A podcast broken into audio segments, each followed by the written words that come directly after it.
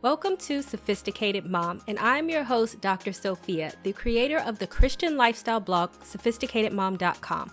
I will break down faith based advice and make it applicable and relatable to help you on your journey on this thing we call life. You'll learn everything you need to know on how to become the master of your own destiny. One of the questions that I get asked the most is how to stay productive and organized as a single mom.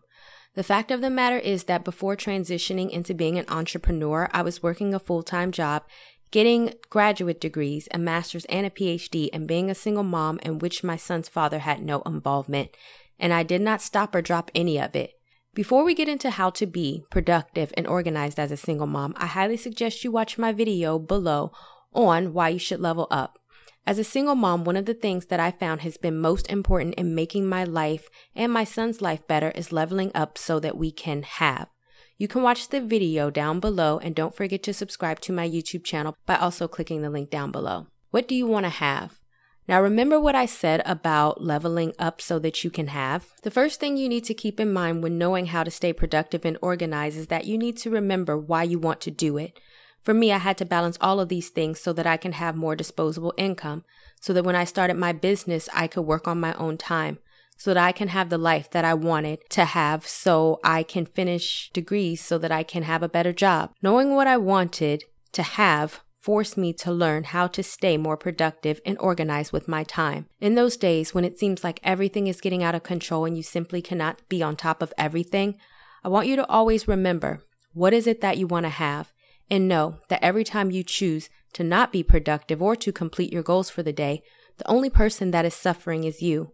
When you are late for work, time and time again, you suffer. When you are not able to do your homework for school, you suffer.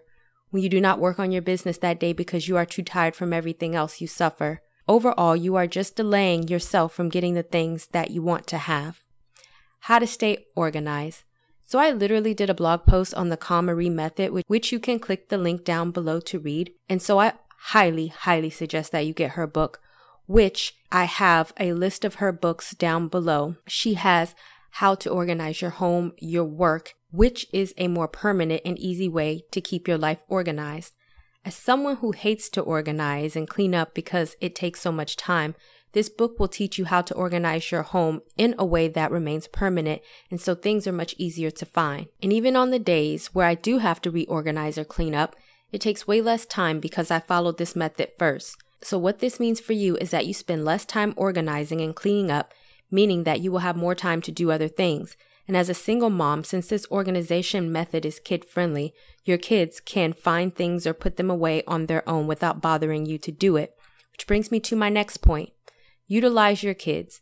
I wrote about this in my single mom's morning routine that you can click the link down below to read. When I had to get up and go to work, sit in a two hour commute, my morning routine had to be flawless. And my son needed to be a part of that so that I was not late for work and he was not late for school.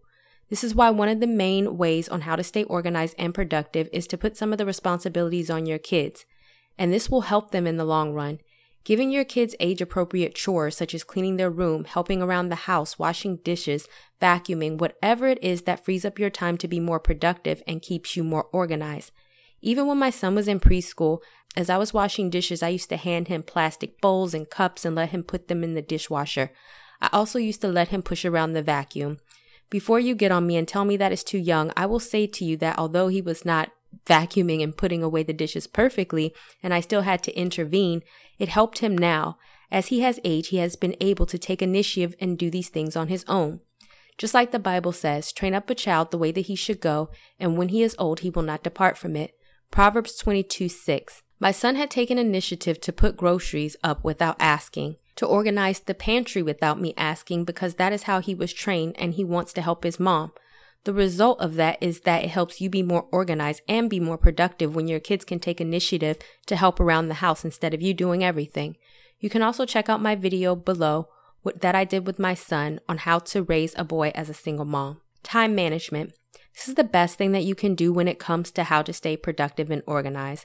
When it comes to time management, the best thing that you can do is to pick a day at the beginning of the week, preferably, and plan as much as you can what you need to do for the week, meal prep if that's your thing, and all of this will save you time. Write them in a journal or books, and I have some of the ones suggested below. For me, I know exactly what I have to do each day for my business, for my life, for my schedule, and it is unwavering. It can be very hard to stay productive and organized if you get up in the morning and you're flustered about what you have to do that day and spend hours out of the day trying to figure it out. An hour wasted in the morning, another hour wasted in the afternoon, and another two in the evening. Four hours wasted that did not have to be wasted if you just planned in advance. And also get your kids on board with this. My time management was so good that literally my son knows what time we have to get out of the door each morning so that even when I'm more than 10 minutes late, my son will remind me that it's time to go. Because both of us understand time management. We both understand what needs to be done for the day and what time. And we both try to stick to that schedule. So you don't have to sit around reminding your kid what should be done and what time they should just know. And the same for you.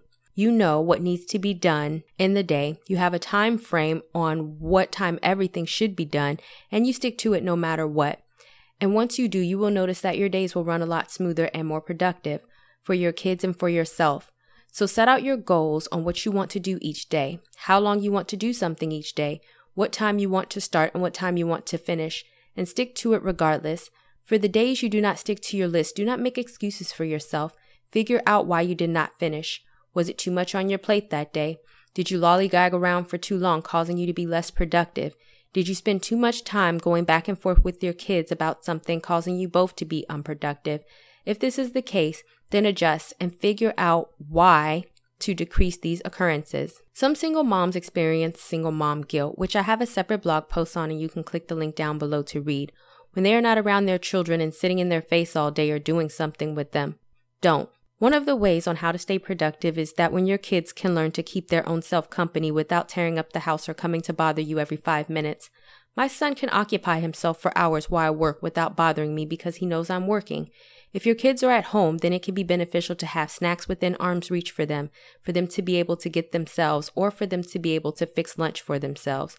No matter if it is a Lunchable or something they can put in the microwave, this can all be helpful. However, you can figure it out, Allowing your kids to learn to be independent and do things on their own so that you can be more productive is not child abuse. It is a life lesson that is teaching them to do for themselves, to learn how to occupy their own time and learn how to solve their problems on their own without bothering you.